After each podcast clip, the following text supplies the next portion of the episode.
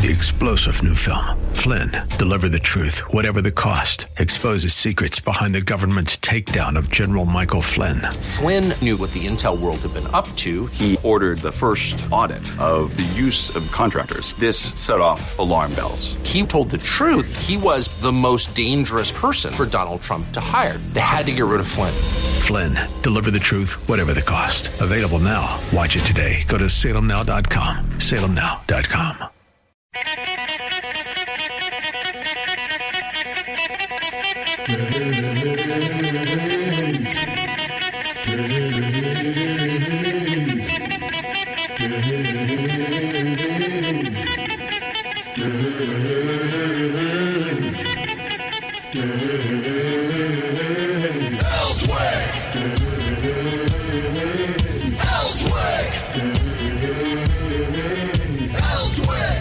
All right, six minutes uh, after six, it's time uh, for the Tuesday edition of the uh, Dave Elswick Show.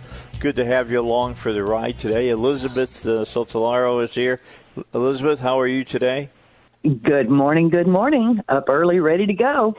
Yes, up early in the morning, definitely up early in the morning. Heidi, you know, I never say anything about Heidi. She gets in uh, earlier than I pr- uh, probably get up. I don't know.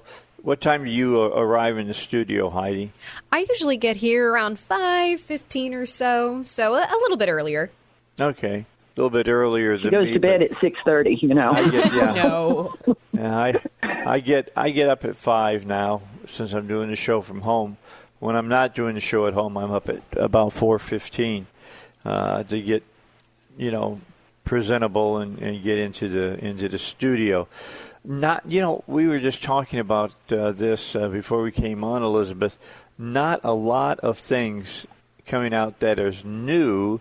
A lot of old things still being presented, which uh, allows you to know that uh, they're topics that are sticking out there uh, amongst uh, the listeners and, and viewers of, uh, you know, political T V. Political radio. Uh, first one, and we brought this up yesterday on my show, is uh, out of Chicago, the um, uh, Chicago state representatives that want to stop teaching history in uh, the classrooms of uh, their high schools, junior highs, and uh, elementary schools until they have rewritten the complete history curriculum, saying that black history is not reflected in the uh, the history that you're teaching.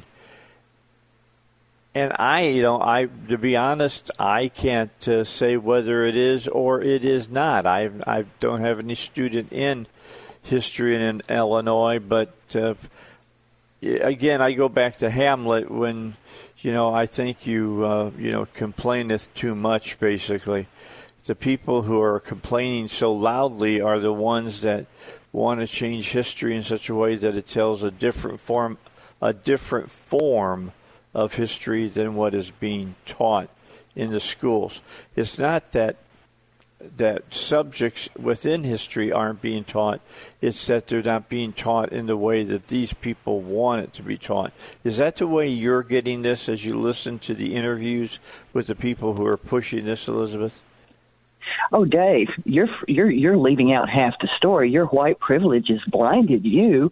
The, the representative says that it's not just black history; it's Asian, it's every other uh, you know population group that's contributed to our history. He invoked the melting pot and even talked about women and said that their contributions to American history have not been adequately presented to the public. I mean, it is, and, you know, it may or may not be, I'll say, accurate in a lot of ways, because obviously the people who, uh, you know, continue our, our societies are the ones who do the writing and who do the the education. But it does not mean that everything we've ever taught is totally wrong or everything that we've ever taught is totally not true. We need to add to, not take away. I mean, you know, the idea of not teaching history at all, how long do you think it would take to, to rewrite a series of books that's going to suit every leftist in our country? It'll never happen. So basically, well, they want to abolish history, period. does well, not teach since, it. Since they want to have Howard Zinn's book as the main book for teaching history, shows that it's not that they're uh, they're worried about facts being presented, because uh, you know, Howard Howard Zinn just totally takes history and presents it uh, in his own version. He doesn't even doesn't even get to the point of of naming facts in his uh, his presentation of history at all. Well, in the sixteen nineteen Project, they've now sort of admitted that, uh, well, this is a journalistic um, experiment, a journalistic review of history. We don't really intend for it to be factual. Uh, back to the whole idea explain that, me, you know, I mean, Obama. To me, explain to me what they mean by a journalistic view. I don't get that. Especially since you and I know that there's no such thing as real journalism anyway.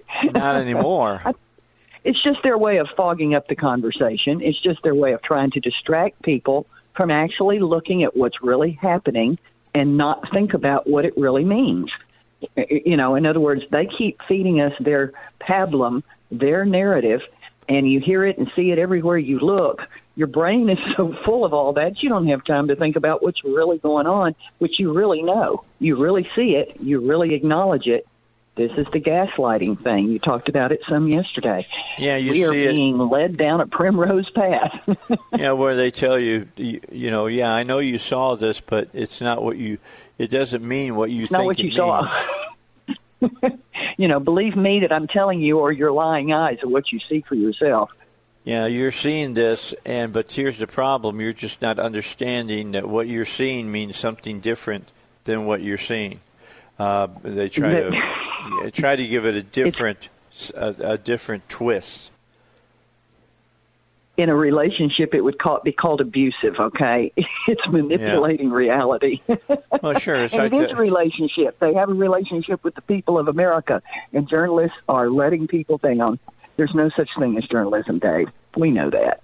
Yeah. Gaslighting, for everybody who doesn't know, is is that term came from a movie with Ingrid Bergman, whose husband, who is abusive, was telling her that the abusive things that he was doing to her weren't really abusive. It was all for her own good. And so she believed that she was the one that was crazy, not him. And that's what's going on many times in the media today. They show you things in the media. They talk about things that are happening, but they present it in such a way as, yes, I know it looks this way, but really it means this way. So relax, it's not really happening to you. It's a, it's a very scary scenario. I, I'm sure there's a, psycholo- a psychological tool, uh, uh, word for this, uh, this kind of uh, kind of thing. I mean, I've always thought that abusers uh, in marriages use this type of uh, psychology all the time. You know, they they beat their wife, then tell them they're sorry, and then act like they really love them and say they'll never do it again, and then turn around and the abuse is twice as bad.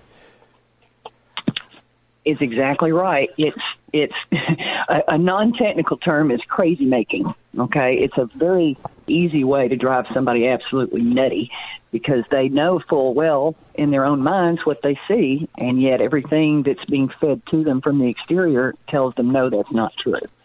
And that um, makes you start questioning yourself. It really does. Correct. Correct. It makes you wonder whether you're even thinking straight or whether you've got your mind with you. And I, again, I believe that the left, I don't know whether they really are crazy in their heads or not, but I do know that the narrative is the same from everywhere we look, and it's not what's really going on around us. I mean, a good example of this in a different way is all the, I'll call it misinformation on COVID.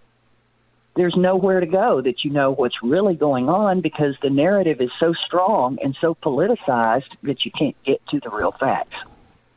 Well, the, I sent you a letter today, not a letter, but a story of an M S N B C producer who said that exact thing uh, because she left uh, doing uh, her job at M S N B C because she said everything they did was done just for ratings. See, I think that she missed the forest for the trees. I think that she missed that it's not just for ratings, but it's for uh, more than just ratings. It's changing the way people are thinking. And she sat and talked about, in this article, uh, she talked about uh, covid nineteen and how they talked, you know, about certain things all the time uh, that really weren't the important things. The important things they tried not to talk about at all. Well, she pointed out, of course, and we'll post that article because it's a very interesting uh, piece of information she put on her personal blog when she left. But but that's just it. And she correctly pointed out that in this case, everything that we're talking about, well, that they are talking about, that the left talks about, is predicated and colored by Trump. Trump, Trump, Trump. Orange man bad. Everything has to be about Trump. Yes. Therefore, any of the facts are being totally ignored. And she's got that right. I mean, everybody can see that very clearly. Well, they should I be hope they able can see to. That pretty clearly. They should be able to, but uh, it's they say that they're not. This is gaslighting again. I mean, Pelosi is a perfect example of perpetuating right. gaslighting all the time on America. When she looks out at what's happening in Portland and says, oh, there's not really riots going on there. You know, what you're watching is just people demonstrating and not rioting at all. I'm looking peaceful protesting. That's a perfect ex- another perfect example of the gaslighting. Everybody had seen that video clip of the, uh, I forget who it was, even the reporter who's standing in front of the burning building and saying, oh, this is a peaceful protest. Come yeah. on, people. Wake up. yeah. Here's here's M S N B C producer says this, quote, this cancer risks human issues uh, and human lives even in the middle of a pandemic. The primary focus quickly became what Donald Trump was doing poorly to address the crisis rather than the science itself. As new details have become available about antibodies, a vaccine, or how COVID actually spreads, producers still want to focus on the politics. Important facts of studies get buried, uh, Percari explained. This cancer risks our democracy even in the middle of a presidential election. Any discussion about the election usually focuses on Donald Trump. I mean, and, and then she goes on saying a lot of this is what happened during the Hillary Clinton time she was running. Everybody talked about Trump, Trump, Trump, Trump, Trump. Nobody talked about Hillary Clinton at all. I, I deny that fact uh, as to some, but she is right in in the, the the thought that they take and make Donald Trump uh, the thing to talk about all the time. This is the left doing what the left does. There you go, doing what they do, okay? You're right. They don't change. They've never changed. No, and they're not going to change. If everybody's right. sitting around wondering, you know, how you know how long this is going to stick around, it's going to stick around as long as you turn to the television networks and watch them.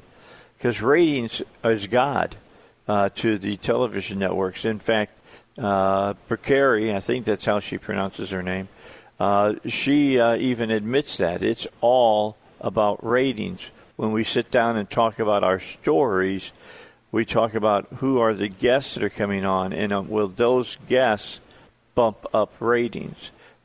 That's that's what they're talking about. They want to get the, the largest amount of watchers that they can using the, the, the stable of uh, people that they have to come on to talk about the issues that they want to present to the American people. I, I hope that makes well, sense to everybody. I mean, it's not that well, they're going outside, outside of uh, a certain amount of pe- a certain group of people with certain I- uh, ideas. They want the same ideas presented. They just want to know which person presents it in a manner that will get ratings. Well, and she points out in her letter something that, you know, many of us have noticed, and that is it doesn't matter what network you switch off to.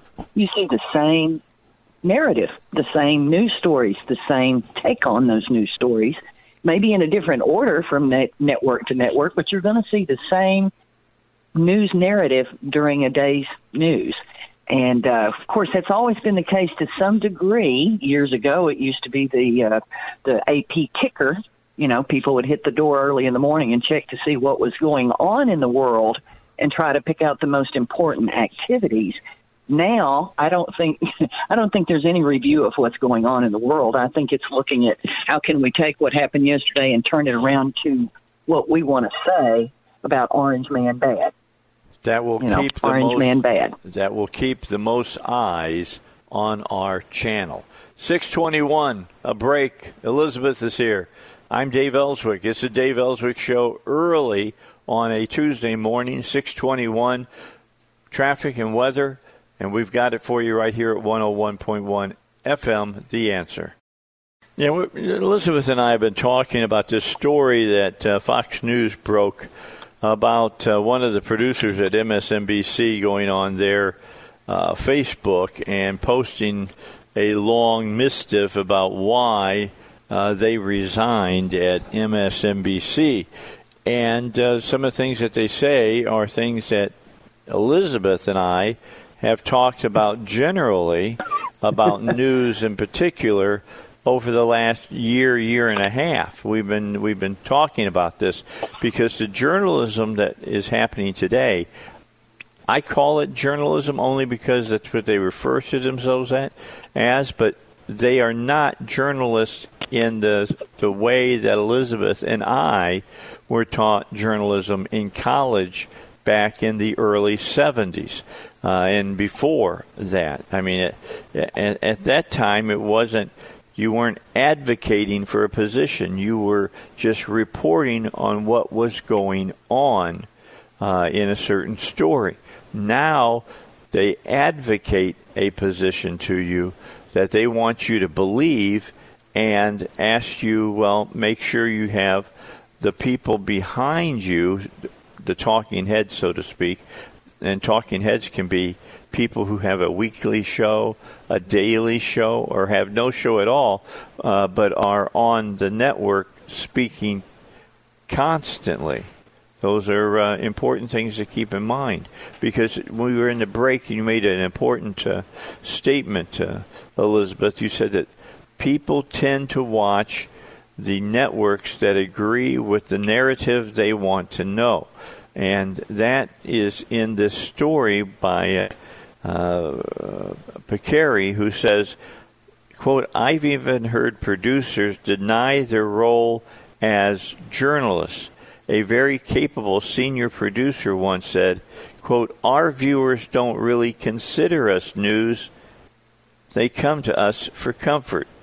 Now, maybe we can't really change the inherently broken structure of broadcast news, but I know for certain that it won't change unless we actually face it in public and at least try to change it. So here you have a producer saying, hey, look, we know they don't think it's news. They just come to us to hear us say to them, you're right in how you believe. And you, or they not- you, you said that before I even read that quote to you. Well, sure, sure. And, you know, it's a constant, those of us who actually care about trying to convey good information, it's a constant struggle. Uh, I know it is for me. I don't want to watch C N N. I don't want to read things from, you know, M S N B C and all these other folks. It's sort of important to keep your eye on that sort of thing. If you want to try to keep an even view of what's going on in the world. But it's really tough. People do. They watch, well, Fox News. I mean, most conservatives I know, well, I'm watching Fox. Well, for one thing, that's a separate issue. Fox is not really the conservative network it used to be. That's a separate thing. But people want to watch and read information that they then can say to themselves, see, that's, that's how I think, that's how I feel, so that's the way the world is. Um, that's not going to lead us where we need to be.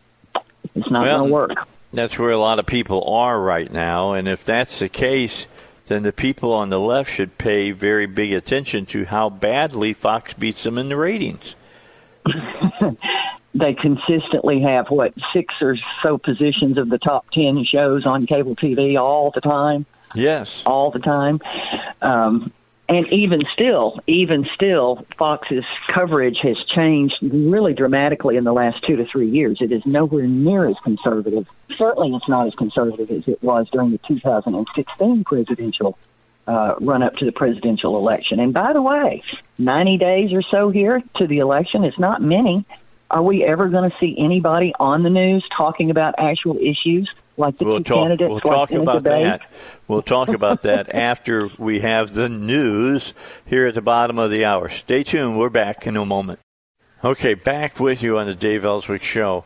Um, as as you may have heard Elizabeth uh, say, uh, she looks at a thing called Daybreak every day, and Salem sends us out uh, information about stories uh, each day that we look at that kind of helps us get a hold of uh, the, the, I don't know how we want to put this, get you running before and get your legs moving fast enough that you catch up with everything uh, that you should catch up. You get on the treadmill and you don't slip and fall. You keep on going. It, it's our narrative, Dave. yeah, yeah, part of it. Yeah, part of it is uh, their first topic today, and, and one that I wanted to talk about today anyway. I had it on my list of things to to consider. They helped me uh, come down with some uh, different stories from the New York Times and and uh, I'm trying to see Wall Street Journal, C N N, Twitter, and Washington Post about this story, and that more Democrats are now talking of keeping Biden out of the debates. And you ref- you referenced this stuff by Bongino on his radio show that you listen to, or his podcast that you listen to on a regular basis.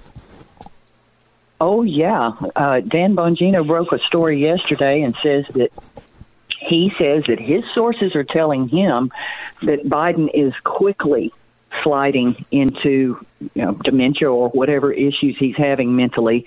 And he kept saying it's not it's not that he's just, you know, forgetting where to put the mayonnaise in the refrigerator. He needs to be walked through daily activities. This is why they do not want him in front of a camera under any circumstances. They can't they can't know that he's going to be able to perform. Okay, and he so, was very dramatic about it, and he spent quite a bit of his show yesterday discussing this. So think about this. Typically, presidential debates are held so people can see how candidates handle themselves under pressure. That's why people watch the debates. They watch them to see, will the candidates crack on national right. T V? Here's under what the that new- kind of pressure, which is nothing like the pressure that you're under as the world leader that you will be if you are elected. That's right. It's just now, a minor test, okay? And yet so many people don't make it. Yeah, they can't okay. perform in the debates. That's right. Even when they've got their mental faculties with them. Um, we've all seen all these gaffes every time he is on any camera, anywhere. I, wor- I wonder. Well, as Paley said when he was talking about news uh, back in the days when broadcast news really was news, is that the camera never blinks. Now, Dan Rather took that and made it kind of the Uh, his statement yeah. because he named his book th- that. But the bottom line, yeah. that was that was Paley, the head of C B S News for years, the owner of C B S, and he was right. That camera never blinks. It's always on. It's always recording. It is always watching. Listen to what the New York Times say uh, said. Uh, excuse me, yesterday. And again, this goes into gaslighting. Here we go. The debates have never made sense as a test for presidential leadership. What? What? That's a, that's exactly. Now, there's a great example of gaslighting. Yeah, that's exactly what both parties have said ever since they started back with Richard Nixon and uh, John F. Kennedy in the very early sixties, late, late, late, late, late fifties. Anyway.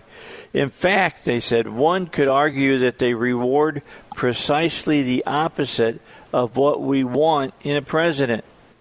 When we were serious about the presidency, we wanted intelligence, thoughtfulness, knowledge, empathy, and to be sure, likability. It should also go without saying dignity.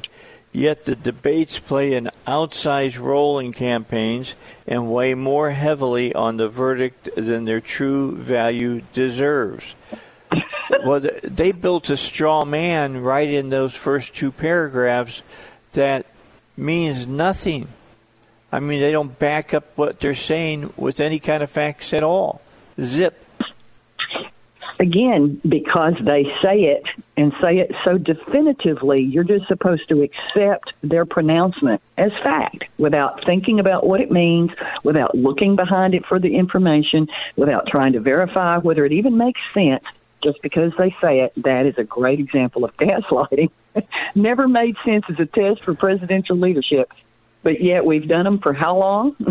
Well, every the, every what, presidential, what, yeah, every presidential election that we know. I mean, you go back to the Lincoln, yeah. you know, Lincoln debates and things of nature, but on television since the very late fifties, early sixties, when John F. Kennedy was elected.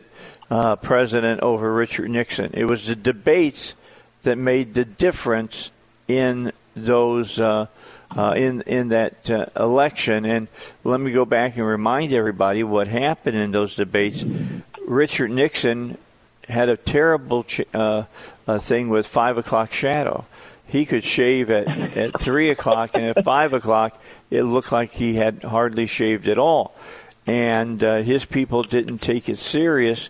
That you should use the right makeup and things of that nature if you were going to be on T V. So John F. Kennedy looked fresher. He looked more dignified. He looked more with it than uh, Richard Nixon did. Nixon was sweating.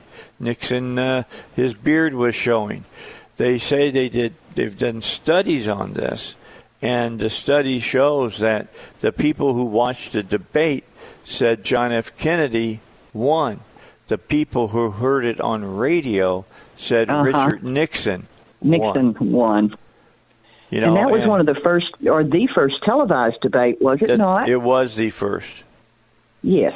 So, of course, that difference of the visual, and you said it earlier, will the candidate crack under pressure? He might not have cracked with the content of his, you know, talk, but the way he looked told everybody that that's not the candidate I'm feeling confident about. Well, he was very all, un- it was very evident he was uncomfortable. And I doing. don't know, well, I remember that. I was not old enough to really analyze it properly, but I've gone back and looked at it. I don't know whether he was uncomfortable. I, I've always thought it was being in front of the television cameras itself. He did not like that idea. It was no, new, he didn't. And I think that's, you know, a major part of what made that such a fiasco. He didn't want to do it. Now, here's what the Wall Street Journal says about presidential debates. What a terrible year to make this argument. Uh, the pandemic has put the usual political rallies on hold, so fewer voters will see the candidates in the flesh. The conventions will largely be online. Press aides will shape the news coverage by picking friendly interviewers. Mister Biden, quote, hasn't done any Sunday show since COVID started, unquote, Fox News' Chris Wallace recently said, adding that, quote, we will ask every week when he'll come on. The debates will be a rare chance for a third party to push Mister Biden on his plans for tax increases and a Green New Deal. Now, that's the Wall Street Journal. Uh, uh, uh, uh, uh, uh. Yeah. I mean, uh, and, and it goes on. I mean, C N N, a day earlier, former Clinton White House press secretary Joe Lockhart. Everybody remember Joe Lockhart? I mean, he's he's kind of been off of T V here in uh, recent years, but now he's back again for a presidential election year, said that he believes, quote, Trump can't win, but I want to give Biden this advice. Be bold. Whatever you do, don't debate Trump. How's that? Oh, my gosh. For you? Well, and again, there's a rift uh, becoming quite obvious again on the left, because there's also this morning, as I look across trying to find some information for us here, there's an article this morning out from uh, The Hill that says Democrats want Biden to debate. Quoting Elizabeth Biden, we've had presidential debates for a long time, and it's been a way for a lot of people to see the candidates in action. I know that Biden will show who he is, a man of empathy and competence, and I'd like the American people to have a chance to see that. Now, again, a great example of gaslighting. She's gaslighting herself. She cannot see that he cannot perform. She thinks he's empath- he's empathetic, which he probably is, in ways that we don't want to him to be empathetic to children and so forth. But he's competent. She thinks he's competent, and that a, a debate would show how competent he is up against Trump. Well, she's, be, she's deluding herself, but the left is turning in on itself and arguing amongst itself about how it needs to go forward as well. Well, you got m- members of the left that believe you can't get in- elected unless you debate somebody, and then you got the other side that's like, hey, we're leading, we're going to win this thing, let's not take a chance and debate because we're not sure how our candidate will do. I mean, they all remember how poorly Biden did during the uh, primary, the Democratic primary, in debates. He did not do good at all. He had a few moments where he would shine, but most of the time he looked like Homer uh, Simpson up there. Duh. You know, I mean, that's kind of the way he looked. Again, the real question is how, you know, how, well, one of the real questions, how sharp is he on his feet? How sharp is he at all? Can he perform? I think the feeling on the conservative side is he is not, um, he's not ready for prime time. He does not have the mental capacities it's going to take to lead this country. I think it's very clear, and of course we all know this, that his new presidential, his vice presidential pick that's going to come up any day now, they're going to talk yeah, about who the, this is. They put that back a week, didn't they? Yeah, yeah. Well, they keep putting it off because it's a very, very, very critical decision for them. This is their presidential candidate, the vice presidential candidate, because they know that Biden is not going to be able to carry the water. He can't do it. Again, kinda... back to Bongino, the speculation there, wondering about Dan Bongino commenting on Biden's competency, and he says he has very well-placed sources, that he is getting very solid information. Well, Dan Bongino used to be a Secret Service agent. Don't you yeah. think he knows other individuals that are still working in that field who probably know exactly what's going on firsthand? Well, it's going to be interesting. Let's just put it that way. And it's uh, it gives us something to talk about, doesn't it? Exactly. Yeah. All right. It's thirteen minutes to seven. We've got to get our final break in. Uh, I know that Heidi's waiting there with her finger on the button ready to start the break. So let's do that. Then we'll come back and finish it up. What's going on, on up in Seattle? Well, the left's getting tired of the protesters, at least the normal lefties we talk about. The rabbit lefties are like, no, we got more to do. We'll tell you about it when we come back here on the Dave Elswick Show. All right, we've got uh, about nine minutes until uh, we got to wrap up this first hour. Elizabeth Sotallaro is with us here on the Dave Elswick Show. She joins me every Tuesday, and we've been talking about uh, a variety of topics. I'd like to finish up this hour, if we can, uh, Elizabeth, about what's going on in uh, Seattle and, Port- and Portland, because they're pretty much in what's happening in those communities the same. Same stuff is happening. And uh, in Seattle, the protesters now have targeted the chief of police.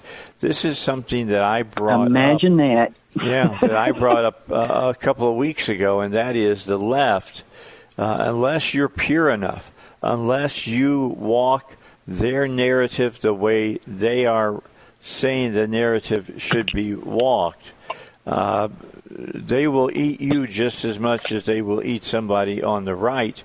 And uh, people on the left are uh, are beginning to see this. I mean, you had the letter uh, here, um, excuse me, three weeks ago that different people signed uh, from the left saying that they believed in the First Amendment. That didn't go over well with the uh, no, they didn't. Uh, the radical left. They they went after those people who said that they believed in the First Amendment. Now you got the the police chief of Seattle who has talked about the violence within these uh, protests that are going on in the cities and how it's not right. Now they're showing up on her front lawn. Did she really believe that would not happen? Sooner or later, they're going to turn on you. I mean, they're, that's what mobs do. And by the way, as a figure of authority, she's as much the enemy to them as anybody else. Anything well, yeah. that's a she's figure of authority chief. Is an enemy. Exactly, exactly. And it doesn't matter. Again, you can try to appease, you can get on your knee, you can say all the right things, but, you know, no, they're going to turn on you anyway. It's not. Now, let me, well, let me because, just read the beginning. Go ahead. Go ahead. Finish up your thought. Go ahead. No, sir. Go ahead.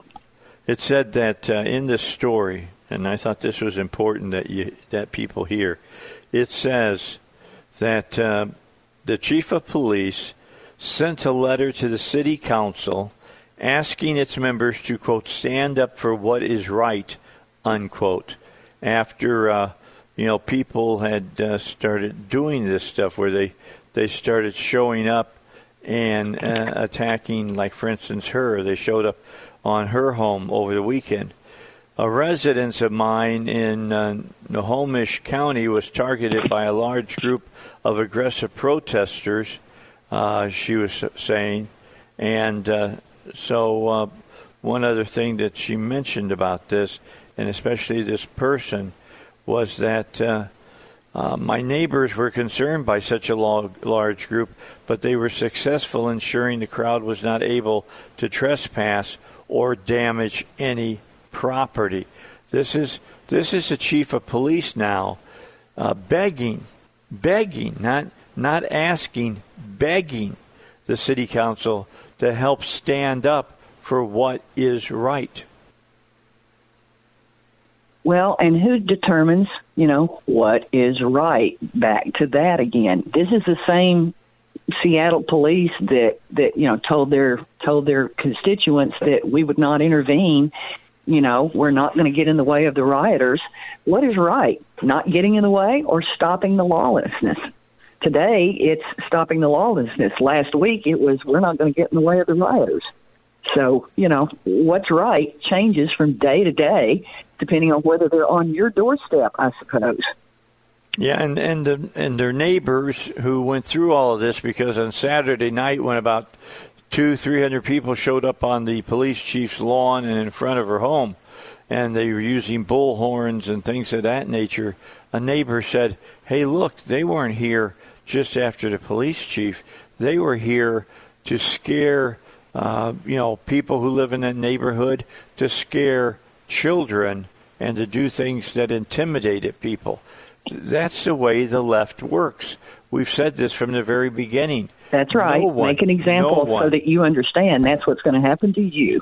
That's right. No one yep. is safe from what the, the tactics that the left uses. Now, for what it's worth, though, let's just make one point. In the interest of accuracy, this Seattle police chief is the same one. Uh, what, a week or two ago, I guess their city council wanted to take away their ability to use the, uh, you know, rubber bullets and the and the tear gas and that sort of thing. And within a couple of days, as I recall, that policy was overturned because the Seattle police chief said we can't we can't do our job. We cannot do our job. So she is trying. I think she's pretty well torn and caught in between, and I can't even imagine. But she's trying to. Uh, do some law enforcement, I suppose, but uh, I can't imagine. Again, it's interesting to me that we don't get all riled up about all of this until they show up on our door, and then all of a sudden we're all about really getting out there and making the comments and trying to make the change. But other than that, well, again, it's Dan Bongino has said this several times, and I have to adopt it. He says, you know, the fight's going to come to you. One way or the other, you're going to have to take a stand. You need to decide now how you feel and what position you're going to take. It may be your kids at school. It may be your neighbor. It may be at your workplace. Something's going to happen, and you're going to have to take a side. If you don't, you're going to get canceled as well. The chief it's, said I think, the that, chief I think said he's this. right on it. Okay, well, the chief said this to the uh, city council. before this devolves into the new way of doing business by mob uh-huh. rule here in Seattle uh-huh. Uh-huh. and across the nation, elected officials like you must forcefully call for the end of these tactics. They're not, because they're not coming after them. Well, I was going to say, they are sitting there saying, well, they haven't come after us yet. But, Dave, how long will it be before someone in Seattle decides that it's a, the right thing to do? See, it's the right thing to do to put out the names and addresses and, you know, where their children go to school of all those members of their city council. It won't be long if yeah, they decide how long, to, how long you know, before they start, them. They start doxing you. Exactly. I mean, that's what, that's what it all comes down to. That's and, their tactic that they use. Well, the answer is a simple one. They'll dox you just as soon as they think that it will help their cause. Just ask Ellen right. DeGeneres, ask, P, uh, ask Rowling, ask uh, uh, Halle Berry, ask the, the lefties that in the last, just the last few weeks have felt the back of the hand of the people from the left. And if you want a historical look at it, read about the French Revolution. That'll give exactly. you a real front front row seat about how people like shock- this act. They're shocked and surprised that they're not allowed to defend themselves with factual information. That's the part I find interesting. That's what that's the gaslighting back again. Ellen DeGeneres says, well, you know, I, I have these things to say about defending my position as, as running my company. She's we not allowed care. to use the facts. So They're not allowed to talk care. about the facts. That's, that's we right. We don't care. Facts don't matter. Feelings do. All right, we got to get out are. of here. We've got Elizabeth. She'll be back with us at eight o'clock. The Bible Guy is up at seven. Coming back on the Dave Elswick Show.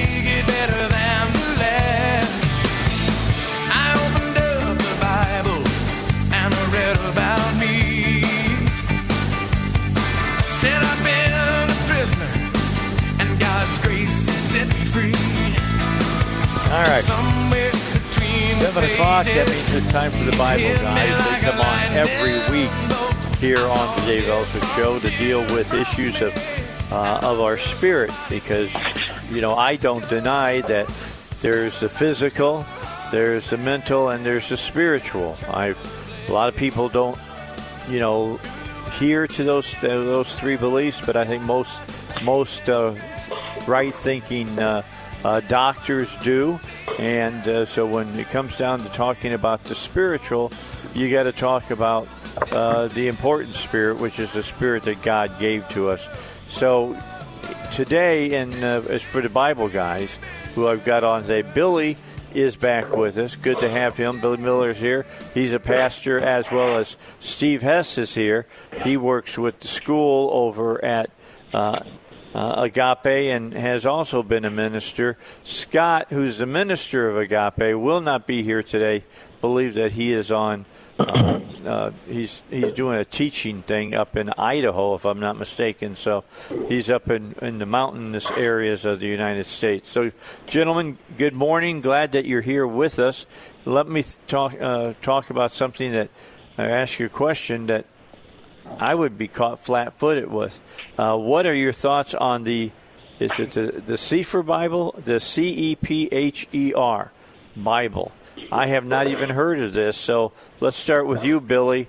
Uh, your thoughts? Uh, I've got some kind of passing familiarity with it. Um, I, I don't own a copy myself, although I have seen it. Uh, it is uh, similar in vein to the Complete Jewish Bible in that it is a uh, an attempt to um, translate while leaving um, the Hebrew names in place. Uh, I do know that there are a couple of scholarly concerns with the way they have translated some things. Um, nothing that I'm aware of that is huge, um, but some things that were. So every translator, uh, every translator's biases come through when they do a translation. That's well, just absolutely. the way human nature is, and there and there are some things that were translated with a bias that is different than my own, I suppose, and therefore I go. Eh. Uh, the I think the bigger concern. Uh, is that it also contains a bunch of the apocryphal works, um, some of which I'm okay with them having included, some of which I think uh, are probably troubled waters for people who uh, may not be deeply rooted in their faith yet. So it's one of those works where uh, if you're a biblical scholar and you want to have it hanging around on your desk, uh, or if you want to refer to it, if you want uh, uh, yet another work to go look at, it's probably interesting to have around. Uh, is it the, the the Bible I would hand a new convert? Absolutely not. Okay. Steve, how do you view it? I've never um, never looked at any of the translations, that, that um, verses that would be up for dispute. I've never even... I mean, I've never looked into this except um, the the part that I would agree with Billy about is the um, all the additional books. Um, there's a there's a big move today, uh, and uh, I don't know what it, what's what's it being attributed to, but there's a big move for people to accept books that have been long rejected by the church, and then people will jump up and say, "Oh." Well, it was accept, accepted by the Ethiopian church, or it was accepted by this group, but for the broad um, per, uh, uh, stroke of the church, it was not. And and some of these things have some really questionable um, doctrine and things in them. Like it okay. takes all of the apocryphal works that were that are in the Catholic Bible, but it also adds the Book of Enoch, the Book of Jubilees, uh, and Talmud, I think, and Yashar. And so, um, but... They, because people don't study the origins of these Bibles, I'm, I'm sorry, not these Bibles, but these additional books. They don't know the context in what they were written, and they don't understand that they are a type of literature known as uh, pseudepigraphal, and meaning they give the name to somebody else. Uh, and they're uh, most of them are apocalyptic in nature, meant not to be understood literally. And so the last thing we need is a, a couple of books that are similar to the Book of Revelation, which is very difficult to understand in the novice's hand. Out there creating doctrine. All right, so let me stop you just for a moment and go back to a point you made. Somebody wrote a book and gave it a different name. I mean, isn't that kind of the, what was it, the, the book of Matthew? Isn't that, somebody wrote that and then said, this is the book of Matthew? No, some have tried to um, claim. There are people who are claiming that a lot of the Gospels were written by other people, but... Um, What I'm talking about is uh, the big one is the Book of Enoch. Uh, another yeah. one is known as, is the Gospel of Timothy. Um, and there's a lot of people, I'm sorry, the Gospel of Thomas. There's a lot of people that accept those simply because they look at the names. And one of the things that was really prevalent beginning prior to the time of Jesus and definitely was really in full swing um, after the time of Jesus in the early church was something known as Gnosticism. And what Gnosticism is, is when people say that they've been given a revelation by God and, and this is what they saw, and this and they were standing there on the mountain when Jesus was talking to the disciples. And they'll say that they got a revelation and they'll write a book on that. And because they want people to read it, they'll tie a disciple's name to it, or they'll tie Abraham's name to it, Moses' name to it, or Enoch's name to it. And then people will think, because it, it has a hint of similarities to the Gospels or other Old Testament writings, that therefore it can be trusted because it, it says things that are very similar, but then they ignore that twenty, thirty, or forty percent that is outright wrong. Um, and, the, and unfortunately, because there is a hint of a little bit of truth in it, a lot of people are grabbing it and think that we should be taking those things and, and throwing them into the into the canon. Okay, so explain to me, explain to our listeners where the Sefer Bible came from. I mean, who were the people who are behind it? That I don't know. Um, yeah, I don't know who did that translation. Um, I'm looking right now just to see if I, it throws that. But I, I want to address something that I want. I want to address something that Steve just said, and, and that is this uh, this apparent uh, rising mentality among Christianity today to go seek these additional works. And, and, and he said, he said, and, and correct me if I'm quoting you wrong here, Steve, but you said, I don't understand what's going on with why this seems to be a, a rising trend these days. And, and I think the the you actually ended up walking directly into the answer to that, which is that there seems to be this spirit among the church today to go seek um, this, quote, hidden knowledge, uh, end quote, uh, Gnosticism. It's it's we're, the church seems to, as a whole, be dissatisfied with what um, the Bible has to say, and they're going and looking for extra, quote unquote, things um, to help make the Bible say what they want it to say, or to, to feel um, uh, elevated in their knowledge or whatever it is. And, and the Bible tells us that at the end times that there will be an increase of knowledge. And, and I don't know if that's not a part of what's going on here, people seeking to know um, hidden knowledge. Uh, and that's it's very dangerous, in my opinion. Um, it, it's one of those things that can lead um, right straight off of the path that Christ has set for us, and uh, right straight into uh, a bunch of the New Agey stuff. I think that's part of where the New Agey stuff that's creeping into the church. I think that's part of where that's coming from. Um, it, it's by and large, it, it's a it's a great big ugly thing that seems to be happening out there.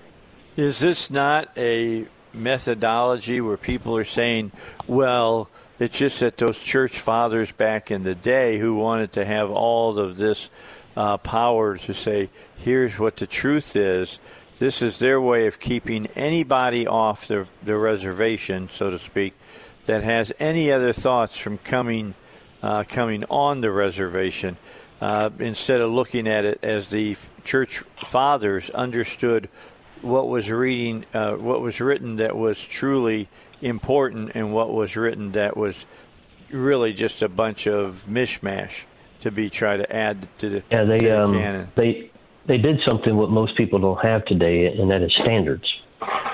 So what right. they did is they la- they laid out parameters of things that would be considered scripture, because The, the, there was a guy that rose up around the second century named Marcion, who started to take certain scriptures that were considered books of the New Testament, they, because the New canon, the New Testament canon didn't happen until around the three sixties.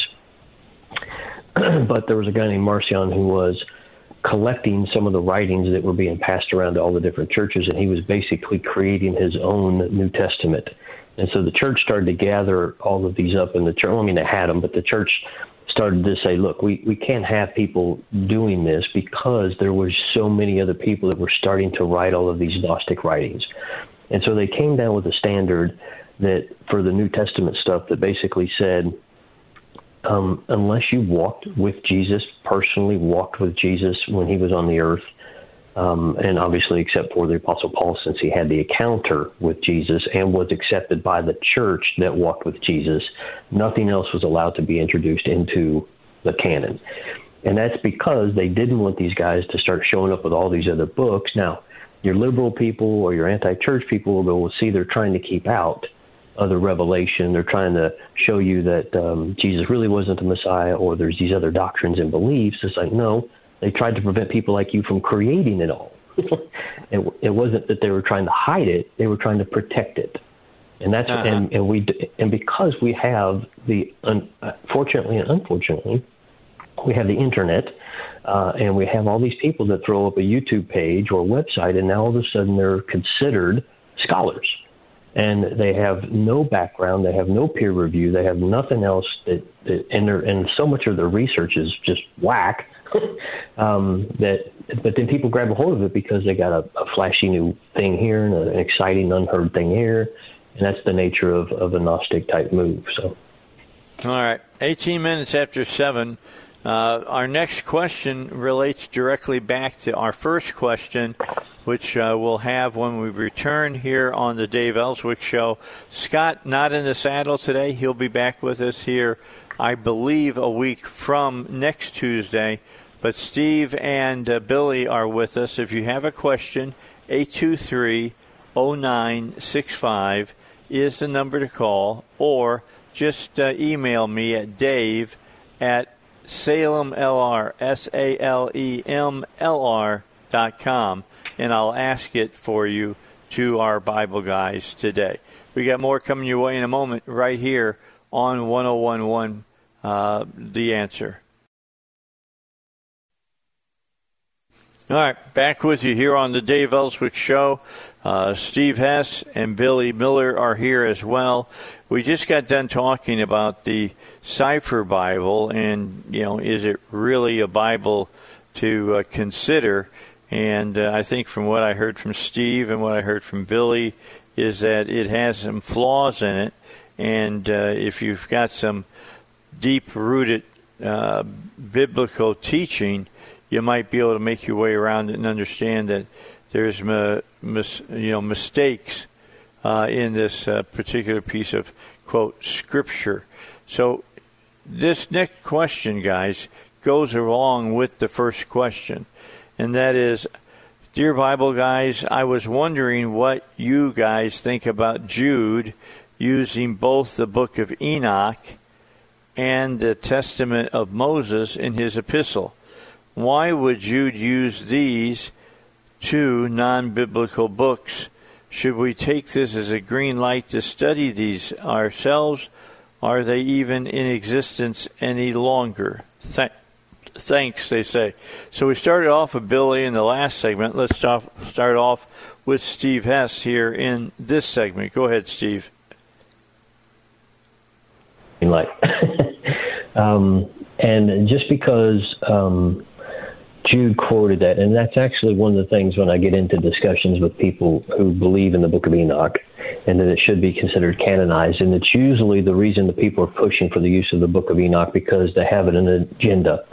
Uh, and most of their agenda is because Book of Enoch is two things. It's a Gnostic apocalyptic writing, and it speaks in very grandiose language, and because they believe it has everything to do with the end times and it makes reference back to the quote-unquote giants of old, it makes their points.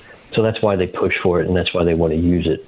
So just simply because Jude quoted it is is not an excuse to say, therefore, it should be canon. Because if that's the case, then we need to realize that Paul quoted Greek philosophers. And if we're going to use somebody quoting an additional scripture as justification for saying it's therefore canon, uh, then that means we need to start following the pagan writings Of, of Menander right. and uh, Epimenides and these other guys that Paul was quoting, because why?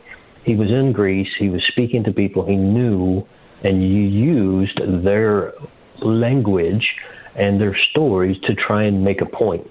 It's just like when um, uh, he walked in, I forget to which town, and he pointed to one of the uh, idols, and it said to the unknown god, because they didn't want to leave a god out, and he said, this is the one I'm talking to you about. What does that mean? Do we go there and bow down before that pillar? Because Paul used that as as a sight gauge to be able to get people's attention? Of course not. So um, we need to be careful with that kind of thought. And again, it's because so many people are not trained. They don't take the time to learn how to study and read the Bible, and they make a leap like that. Oh, Jude quoted, so therefore it must be Scripture. No. Jude was probably talking to a crowd who would have known that literature because it had been in existence since the second century or third second century B C. And he said, hey, remember this? And he made his point. Not say, hey, go read that, now it's scripture. That's, that's not what he was doing. Okay, or saying, hey, look, if you look at this, everybody knew this was the truth. Even even Enoch. You know, you know, a broken clock strikes the same, the right time twice a day. I mean, that's what I'm kind of right. kind of saying, and I think maybe that's what Jude was saying. And what is the book or, or the book of Math or uh, Moses? I'm not, I've not heard that. The only thing I know is the book of Moses is the Pentateuch. Yeah, actually, I wasn't familiar with that one when I saw that. Okay. Yeah, and, sure. and I don't. I'm not sure what they're attempting to reference here. Um, I don't, other than other than um, the Book of Enoch. I don't know of any other reference in Jude to uh, an outside work. Uh, I, I will say that um, from from my point of view, the, the, the reference back to Enoch there is is very much. Um, so when I'm when I'm preaching, when I'm teaching, I, I often uh, make reference to to works that are non-biblical, right? Um, and I think uh, the the one who probably did that best was the Messiah himself. Uh, he he often made reference to uh, parables. Uh, we do that today with our when when we're preaching. We do that today. I don't know any pastor who who doesn't reach uh, into the secular world or even into um, uh, more traditional works. Uh, I have on occasion probably referenced Uh, Enoch's fables, or not Enoch's fables, but uh, Aesop's fables on occasions, because there are moral values there to be taught. Uh, and sometimes you have to teach at a level uh, that, that people can understand, right? I mean, if, if we if we only, if, if Steve and I only sat around and talked in high-minded, uh, super spiritual uh, language, then there are a lot of people who would be sitting there completely Uh, tuned out because they didn't understand what we were talking about. But uh, our master was was a, an amazing teacher. Uh, let's let's give him credit for being the best teacher ever, I, I suppose. Uh, and he often went, "Hey, let me let me demonstrate this by going and giving you this parable." So the parables uh, actually make it into Scripture. But does that mean that every parable that he ever spoke was a factual thing that happened? Um, There, and and I'll, I'll be honest, there are those out there that argue that, yes, because the master said it, then it absolutely had to have happened. Uh, but that is probably a stretch. Um, I think the Lord was, was very good at looking at his audience and going, here's what uh, will reach them, and, and therefore he taught in parables, and so do we. And I think that's probably what's going on in the Book of Jude here, is that uh, he's, just like Steve said, he's reaching back to something that the crowd is familiar with, and, and using that language and using these concepts that they're familiar with in order to make a point. Um, so we can't, we, we have to be really, really careful.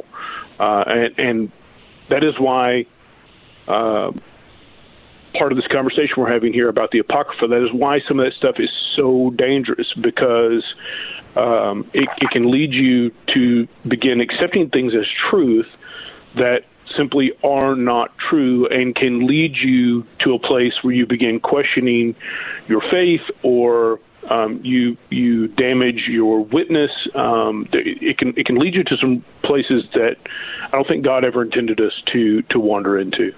You know, yep. What you talk about is something that every preacher has done in time. For instance, you know, Billy, you talking about you use uh, examples from Aesop's fables, and Steve, you may take it from history itself.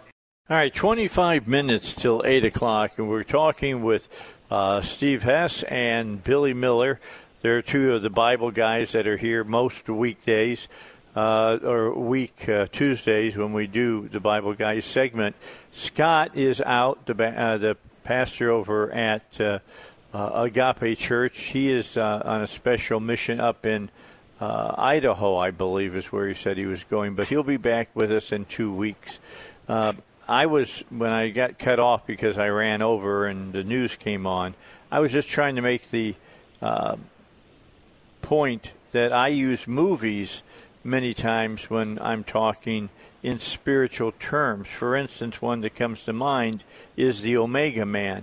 It's a movie that came out about nineteen seventy-one, and if you watch it, you'll understand that, number one, it's based on the book I Am Legend, uh, which Will Smith uh, made a copy uh, of, uh, did a movie uh, based on that book here not too long ago, not as good as far as I'm concerned as The Omega Man. But when, uh, and spoiler alert, if you've never seen The Omega Man, put your fingers in your ears for a second. Uh, Charlton Heston dies at the end. He dies because the antibodies necessary to fight the plague that has wiped out all of humankind, that he's trying to work work on a a serum that will, you know, a vaccine that will save people's lives. Uh, and he's killed at the end. And part of the things that happen, he is he's stabbed in the side. He falls into a fountain. Uh, the fountain uh, fills and is im- impregnated with his blood, and he's in the position of Christ on the cross. And I, I use that at times to show how uh, Christian thought during the day of these movies that were made uh, used uh, Christian symbolism a lot of times within the movies. In no way am I equating to what's being said on the screen as having the weight of, of, of the gospel of the Bible, just that the Bible has im- influenced Hollywood somewhat, that it actually plays out at times in secular things, but helps us maybe as secular people uh, and spiritual people as well to understand a biblical lesson a little bit better. Uh, does yeah. that make sense, guys? Yeah, and that's exactly what, um, you know, J R Tolkien and um, C S Lewis were doing in, in their literature. Yeah. So because they were making, trying to tell the story of the gospel within um, with the avenue that they wanted to bring it. Yes, it was, you know, kind of this um, witchcraft, sorcery kind of world, but that's what they wove into the story. And when they wove that into the story, you don't now, therefore, you know, quote Lord of the Rings as a gospel source. That's right. That's right. Now, they were Christian men, but they were trying to reach secular people through a secular means, and, and, and people yep. have got to understand that. Yep. That's really important. All right, next question. What's up with all the hating going on right now? I know it's the devil, but why now? Is there a prophetic reason why twenty twenty is going into history books as a garbage year? With that uh, question out there, let's we'll start over with Billy. Billy gets to go first time. Uh, first this time, go ahead, Billy. Uh, I I think it's simply a, a sign of the times that we're living in. Um, you know, we are, in my opinion, we are on the, the precipice of the the end time events beginning, um, and, and I know we have um, we have been very careful. Um, Steve and Scott and I to, to say that we don't think that we're right neck deep in the um, end times at this point, but that we might be right at the beginning of those things coming to pass. And, and there's there's we have had to be really cautious about that, because there are lots of voices out there claiming that, you know, hey, we're we're into the final seven year period, or um, you know, this is that which was spoken of. And, and the truth is that we live so cushy here in the U S that we don't recognize the fact that what we are experiencing here is really a drop in the bucket compared to our um, faith brothers and sisters uh, all over the world. I mean, we're not, they're not dragging us out in the streets and beheading us at this point, when that really is happening at places in the world. So uh, I'm, I'm pretty cautious about declaring that we're in some final uh, period, but I do think we're right at the edge of that. And we know that based on what Scripture says is going to happen during that period of time, that you don't you don't just you don't go from everybody loving everybody one day to cutting off people's heads the next day. There, there's a transition period in there, and I think we're probably in uh, part of that transition period. Uh, I think the uh, I think Satan understands that his Uh, time is very short at this period, and therefore there's this, this ramp up in um, hostility. And part of that we've brought on ourselves by the what, what we've allowed to happen over the last two or three generations. Now, you back up three generations, and by and large, this was a Christian country. You back up two generations, and things are starting to get a little slippery. But, you know, my parents and my generation, and even my children's generation, um, you know, that... our grandparents and great-grandparents would not recognize the world, that they've take away all the technology, and they still would not recognize the moral decay that we have allowed to happen in this country. Um, they simply would not recognize the world that we're living in. So I, I think it is uh, part of it is just that we are um, finally reaping what we've sown. Um, and, and I think part of it is that sifting that has to happen right there before um, the Ancient of Days kicks the doors open and says, I'm back. So. Yeah. All right. Steve, you got anything you want to add to that? Yeah, the main thing is um, I, d- I do believe that, um, I mean, first we have to say it, it has been a little, it's been quite crazy, obviously, in our nation over the last seven, eight months and the violence. And the Bible does say um, that the love of many will grow cold in the end. And I do believe we're approaching the end, but simply because it's chaotic in this nation doesn't mean that it's the end. We Um, you know, Americans are the perfect narcissists because it's happening here. Well, now it's global and now it's the end of the world. Uh, when there's been, you know, if you go, if you ask the people in Yugoslavia in the early nineties, in the mid nineties, what was happening, it was the end of the world. If you ask the Russians when their economy and their world collapsed in the late eighties, and early nineties, it's the end of the world. Um, what I do believe is happening is, is we are watching this nation come to its end. And a lot of people will find that very difficult to accept and believe. Um, but if this nation does not have an absolute massive um, uh, spiritual and then followed up by a patriotic revival, this nation will not survive. The debt level that this nation is going to, and with the disunity at, at its just, just unprecedented level that we're being violent to opposing political views now, uh, I personally believe that this nation will probably not survive another decade if we do not have a massive spiritual revival.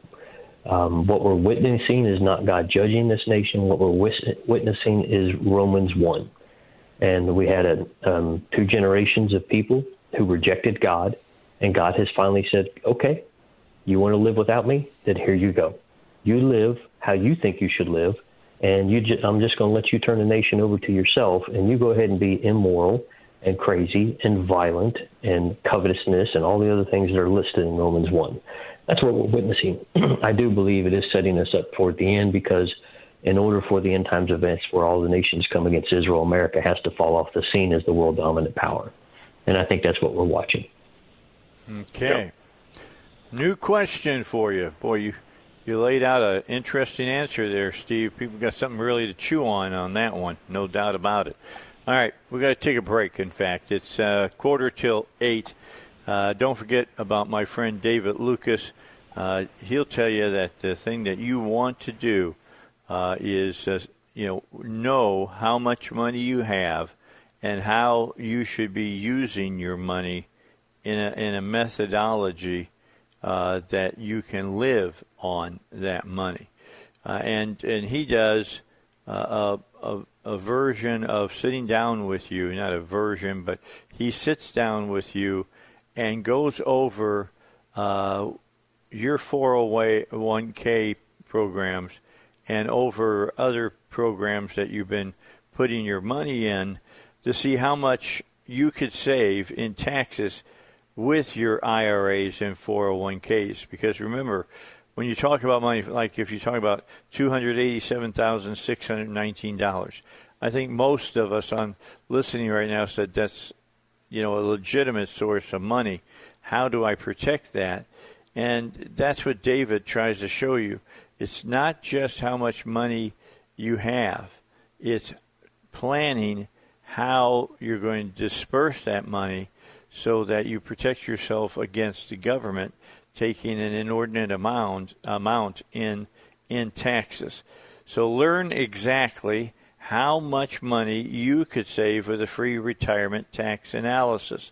If you've saved more than two hundred fifty thousand dollars, and many of you have, uh, be one of the first ten callers and schedule a free analysis now at five oh one, two two two, three three one five.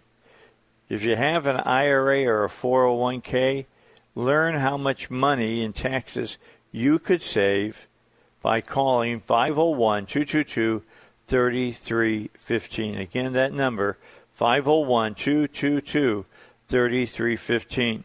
Investment advisory services are offered through David Lucas Financial, an Arkansas registered investment advisor. Okay, back for another question with the Bible guys when we return. thirteen minutes till eight. You got thirteen minutes to get to work on time here on one oh one point one F M, The Answer. All right, we're back here on the Dave Elswick Show. lots of questions today we've been getting to and, and asking about and uh, trying to get you some answers. I've got another one here. Uh, need to find it here. Hold on. Okay. I've lost one of our questions, guys, so but I'm looking I think, for stay right there. Uh, the big one was the the, the cipher, but this, this is the other one. So while while you're looking while you're looking for that, I'll go ahead and address yeah, go ahead. The, um, some of the apocryphal works. So we have. Uh, we, we have, by and large, um, spoken in negative light about the apocryphal works. Uh, but I will have to say that, um, and I'm sure Steve would, would have the same opinion here, is that some of the works that we consider apocryphal today have not always been apocryphal, and, and they were not they were not removed because they um, were unimportant, quote unquote. Uh, they were removed for, by and large, financial reasons, um, like the Uh, Book of Maccabees, which existed in the King James Bible up until, I want to say it was the uh, eighteen ninety-four, maybe, um, the, the eighteen nineties. And, and it the, the the cost of creating a Bible by including those works um, was was pretty significant. So uh, several books were removed at that time uh, simply in order to make evangelism cheaper. Um, it, it was, the assumption was that everyone was familiar with those books anyway, and that everyone would eventually acquire a copy of those works anyway, and therefore it was not necessary to have them in the Bible. And um, when you go, why would someone be removing uh, uh, canonical works, canonical works, the, the answer to that is that those books, the books that were removed at that time, um, were not inspired works; they were historical works and, and poetic works. So they were they were they didn't form part of our canon anyway, uh, as far as our belief goes. What they formed um, was uh, the the history to help us understand why we do some of the things that we do. Um, many things that we do in Christianity today, uh, we don't understand why we do it because we have lost touch with some of those works. So I, I will say that there are some apocryphal works out there um, that are perfectly acceptable because um, they're they're not claiming to be uh, to rise to the level of Holy Scripture. Um, they are historical works, they're historical writings, uh, and therefore uh, they're they're perfectly acceptable. Interesting. Yeah, what, what he's saying is they're perfectly acceptable to read and that they won't throw you into a ditch, but what they will do is they will help give uh, a background picture or a surrounding picture of what the Scripture is. Um, because even the um, the Jewish people don't accept what we call the Apocryphal as um, um, inspired Scripture, like Billy said, but they are great for understanding what was going on in the um, second and third centuries B C. Okay, so yeah, there's, go ahead, I have Billy. A hard time understanding what's going on in the Gospels and the way the Romans are interacting with the Jews and that the tension that exists, exists there. We kind of understand it at a surface level, but if you'll go read the Book of Maccabees and find out what had been happening uh, up to that point and the, the rebellions that had happened and um, the... in the infighting that had been happening, uh, you'll understand that tension a lot better at that point simply because um, the historical understanding of what had been going on was, was included in those books. So um, there there is some value there to be had to help um, clarify, I suppose, um, some of yeah. the uh, things that are going on there in Scripture. Nothing, nothing there that you need to go hang Uh, your belief system on, but certainly some, some clarity to be had there. Interesting. All right. So are there books that you think that people maybe need to to take a look at that are not in their traditional uh, scriptures? I encourage people to read yeah. the Book of Maccabees uh, simply yes, Maccabees because for sure. it um, um, the Maccab- the story of the Maccabees Uh, actually gives us a fulfilled prophecy of the book, uh, parts of the Book of Daniel. Uh, it actually prophesies the events of Hanukkah, uh, and that's what Hanukkah came from, was the story of the Maccabees um, fighting against um, Hasmoneans at that time. The, um, and it kind of gives you, as Billy said, it kind of paints this picture of what was going on uh, leading up into the first century. Um, The the other ones, uh, as far as uh, in apocryphal stuff, um, I, it's been so long since I read them, but there are certain things like they, they start talking about different angels. Like uh, one of the other angels, we, we look at, you know, uh, Michael and Gabriel, um, and then, you know, people put Lucifer into those, you know, those three main angels that are mentioned in the Bible. Well, the, those other writings have additional, what they would call archangels, like Raphael and that.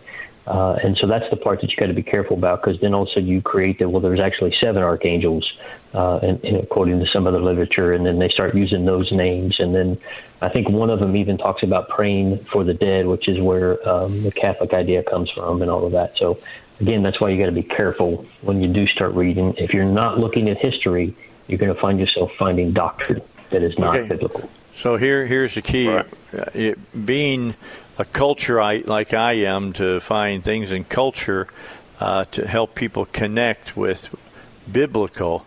Uh, what you just said uh, about uh, Maccabees, I could have thought the Teenage Mutant Ninja Turtles were yep. doing doing their thing at that time, because you just brought up all their names. Yep. And, yeah, I believe that's where they got the names. Yeah, maybe so. I don't know. Could have been they were sitting around a pizza or whatever and talking about it. Well, I mean, all right. Well, well, let me ask one final question from you, for you guys. All right, we've got about three and a half minutes. I'm wondering if you could help me and my family better understand a question that we've been debating. The question is regarding baptism. Why do we have so many different forms of baptism? And does one form or baptism better fit the Bible? I mean, after all, does God really care how wet we get? Isn't it all a matter of the heart anyway? If you're totally submerged with a bad heart, is that better than having a right heart and being sprinkled? Wouldn't the heart be the main issue? Thanks. Sounds like you answered your own question.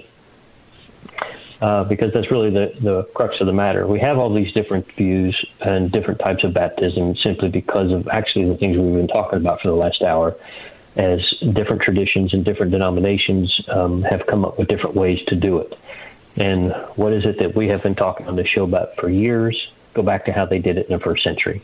And how they did it in the first century is they walked down into the water, they squatted down, and they stood straight back up, and they got and baptized. Baptism was not something new to Christendom. Uh, there was a reason that Jesus went into the water with John the Baptist, because it was an integral part of Judaism. There were many baptisms, as Paul says at one point in the New Testament, uh, which means there were many different types of immersions, immersions for cleanliness and spiritual purification, and there was a baptism unto conversion and salvation. And that's what uh, Christianity continued on, because when you converted to Judaism prior to the time of Christ, you had to get circumcised, give an offering, and get baptized. And, but always, it always comes down to the condition of the heart. If your heart's not in it, it the, the writer of the question is right. Uh, you just go down um, dry and bad heart and come up wet with a bad heart. So the condition of the heart is what matters in all things. All right. Now, well, we, I, I ahead, will say, Billy. I will, I will add to that that um, because I heard I heard the word sprinkling in there um, in the original question.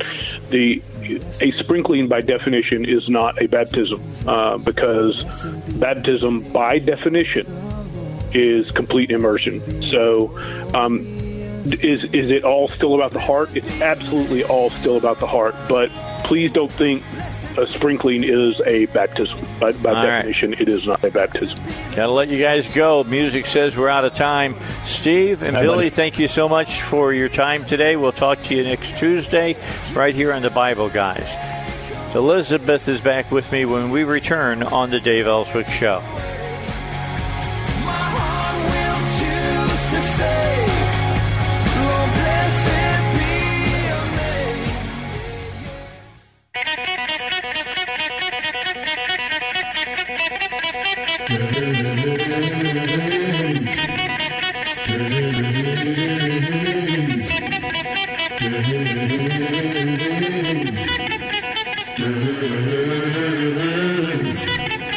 Yeah.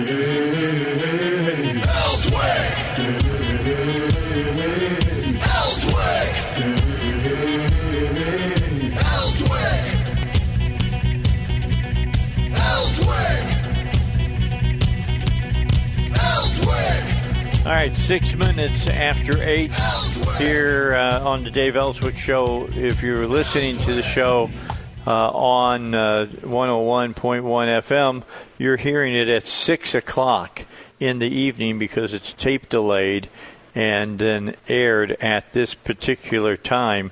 So you get the last hour of the Dave Elswick Show for many of you on your way home, where you got the first two hours for many of you while you were driving to work. Just, it's confusing, but it, it's been working. People have figured it out now.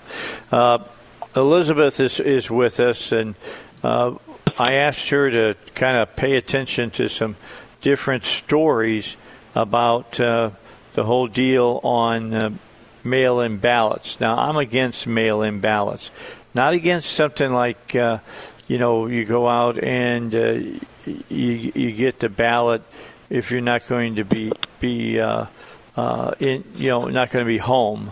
You're going to be somewhere absentee else in the country. Absentee is one thing. You know, absentee, yeah, because you you call in, you ask for an absentee ballot. In, in many cases, you got to write in and ask for an absentee ballot. They, they know uh, who you are, and they can figure it out. All right, they can figure out that you are a bona fide Uh, voter, but that's not the case with the way things are going right now. Uh, in New York, they're still counting the votes from the June twenty-third primary. Now, let me give you an example of why that might be happening. It could be happening for when, like when we had John Thurston on last week, we talked about uh, mail-in ballots, and uh, we talked about absentee ballots. Uh, last year, or the last time, pardon me, the last time they had a presidential election, about four percent of the votes were absentee ballots. And that was forty-two thousand ballots, forty-two thousand ballots that had to be individually uh, counted. And it took them some time to do it. John said it took them a while. Uh, but they were able to get it done the day of the election. But he is worried about the next presidential election, which is on November third, if I'm correct on the exact date, uh, that first Tuesday in, in November. And he says he expects with the COVID nineteen outbreak, a lot of people will not want to go and uh, vote at their polling place, that as much as fourteen percent. fourteen percent of uh, the ballots could be cast as absentees. Now, folks, if four percent is forty-two thousand, you can sit down and figure out what forty-two percent means as far as absentee ballots, and it's a lot more counting to try to get it done in time, uh, in, in a timely manner, so that you'll know who was voted for here in the state of Arkansas. And that's one of the main problems. Tom Cotton said a general election could have five times as many ballots as the primary. As at this pace, New York will be counting votes seven months after the November election, and Dems want this nationwide question mark. So does everybody remember how how on edge everybody was in the Bush-Gore election? Does everybody remember that? Holy cow. Well, it was crazy. And not o- yeah, not only that, but Dave, the environment is so different now than it was back then. Oh, my gosh, that little bit of disruption that we had that created so much trouble back then would be magnified over and over and over because of everybody being so politicized right now. Yeah, let's let me look, look at uh, the National Review, and here's what they said. Election chaos. That's the latest thing to fear this week. Trump apparently wants us to fear an inaccurate and fraudulent election because so many ballots are going to get mailed in. His opponents apparently want you to fear that the fear he's ginning up will somehow empower him to reject the election results. And it seems that the media wants you to fear an untraditional election night, and that the counting of mail-in ballots Uh, it's going to cause delays with opportunistic charges and countercharges of stolen and fraudulent results, maybe a full-on Al Gore style in conceding could occur. Uh, Ben Smith, pardon me on my voice right now, uh, Ben Smith reports that John Podesta, the former Hillary Clinton campaign manager and blood-drinking cultist, I believe the internet, participated in a recent election war game in which he, playing Joe Biden, stole some electoral college votes and dependent on the threat of West Coast secession to gain, gain the presidential office he had no legal right to occupy. Hey, maybe the Dems will steal this thing after all. We should fear the process, fear the institutional breakdown, and fear the lack of trust. That's just a start. And that is just a, a prediction of perhaps what might happen. There's other things that could happen that I believe are worse than what they're predicting right there. It is. I participated in the counting of absentee ballots as a volunteer in two thousand eighteen in my county. There were six of us. We started at eight o'clock in the morning. We finished at six p.m. You cannot count, according to the law. Well, I take that back. We did not count votes. We verified votes. The counting happens later. First pass, you have to verify that everybody who sent in a ballot has, is the right person. That process took us ten hours in two thousand eighteen. There were six people. We worked for uh, ten hours. So you can see the numbers are not manageable. That is uh, on a straight-up process. We're going to have nothing but massive trouble, massive fraud. It has already been proven. Uh, you know, they've they've arrested election officials and elected officials in New Jersey and other places, voting fraud. This is nothing but a nightmare. And you talk about taking the concept of we need to have an I D to vote and pushing it to its ridiculous extreme. This is so far out ridiculous that it's not feasible. It is not something we should even be considering. We have to oppose it. Yeah, it's this is really wild, some of the things that uh, this writer from National Re- Review gets into, Michael Brendan Doherty, uh, who writes all of this, because here's something he brings up that I think is important. Here's what to expect on election night, he says. A nation that has grown tired, anxious, and worn out from its own political divisions over the past twenty years, one that is haunted by a fear that its institutions are fundamentally broken and unable to handle geopolitical challenges ahead, is going to elect a very old man who inspires little relief than a sigh of relief that the other very old man didn't win. Now, by the way, he wrote that. That could be uh, President Trump or it could be Joe Biden because they're both old men. Uh, such partisans... Old white will, men. Yeah, sure, partisans are going to try to impose on this event some massive, massive epoch-shaping meaning to it all. If Trump squeaks out another win, his fans are going to hail him as breaking the back of the corrupt media, beating all expectations, and signaling the illegitimacy of the woke aristocracy that oversees and moderates our national conversation. Uh, so, I mean, there's just some really interesting points brought up uh, in this article. And it is something to be a little bit fearful for, as far as I'm concerned. Well, again, um, knowing some election officials, and I know you do as well, uh, these folks have always worked hard and done a good job. Every single one of them that I know is worried, badly worried right now about being able to conduct an appropriate election in November with social distancing and all the extra things that they're going to have to do. And now we have this idea of having massive numbers of mail-in votings. Now, let's make it clear. Absentee voting, when a registered voter contacts their local official and asks for a ballot to be mailed to them, and it is mailed back. That's one process. Mail-in voting is not that. Let's make this clear. Those two different things. We've done absentee balloting very successfully for a long time. It is a process that's awkward.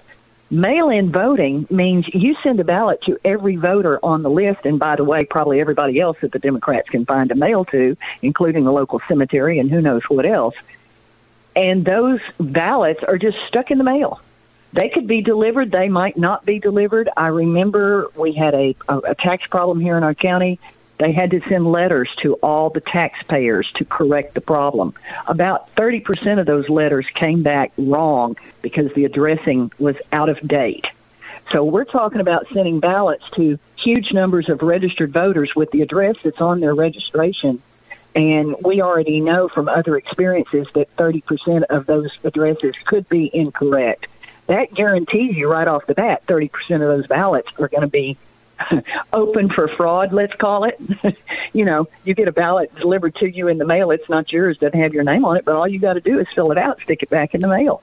That's mail-in voting, people. It's not okay. Well, here's the other thing, though, uh, uh, Elizabeth. It might not be just mail-in voting. Democrats would like some person to be able to go out and collect the ballots and then oh. bring them somewhere. Well, that's, yeah, that's a whole, that's another step, ballot harvesting, ballot harvesting. It's already happening in California, and all I can say is look at what's happened in California yeah, in the last boy. few elections. You know, it's going more and more blue. I wonder why. Who's doing the ballot harvesting? It's the Democrats. If they're going to allow that by law, I hate to say this, but, you know, if the law is going to allow that, the Republicans need to get on the get on the train and do it right and go out and do their own ballot harvesting. In fact, there was a candidate in the primaries, don't remember his name, in California, who did that very thing, and that Republican candidate did win in his primary in, in March, uh, March or April, whenever it was in California. But that's, you know, ballot harvesting, mail-in voting. I, I agree with the statement you were saying earlier. It will be very obvious to many, many voters that our whole entire system does not work if that is allowed to start happening. And if that happens, and the country, and we'll take this up when we come back, let me just throw this out, and then Elizabeth and I will talk about it. If the country is as divided as they say, that by a razor's edge, we're almost fifty-fifty, oh. uh, what does that mean for the next president? Well, I would think it means that whoever gets elected has no mandate at all. We'll talk about why that's important when we continue here on the Dave Elswick Show. All right, let's get into another segment of the Dave Elswick Show, and we're talking about voting on the upcoming election. A lot of talk about mail-in voting. And uh, is this the right time to do it? Ari Fleischer says probably not. And let me read to you what he had to say. If the four years since Election Day twenty sixteen haven't been tumultuous enough, wait until this year's Election Day night. If the election is close, that one night will be fraught with more risk and danger than anything people have imagined over the almost four years of the Trump presidency to date. As a survivor of the two thousand recount, that takes us back to Bush Gore, I do not want anyone to go through what happened to uh, George Bush or Al Gore. Today, however, animosity to President Trump is so high that a close election will test our nation's divisions in dangerous ways that go way beyond what was experienced in two thousand, a comparatively calm and respectful year in politics. The threat coming up on November third is not from a delayed election. The threat is not because the election will be rigged or marked by fraud. The threat is from a close election whose outcome is in doubt. It says our nation survived, you know, Bush Gore, but a surge in mail-in voting will make twenty twenty different. He says, picture this. Listen to this, Elizabeth. It's, it's a terrifying picture, in all honesty. Turnout in twenty twenty will likely break all records.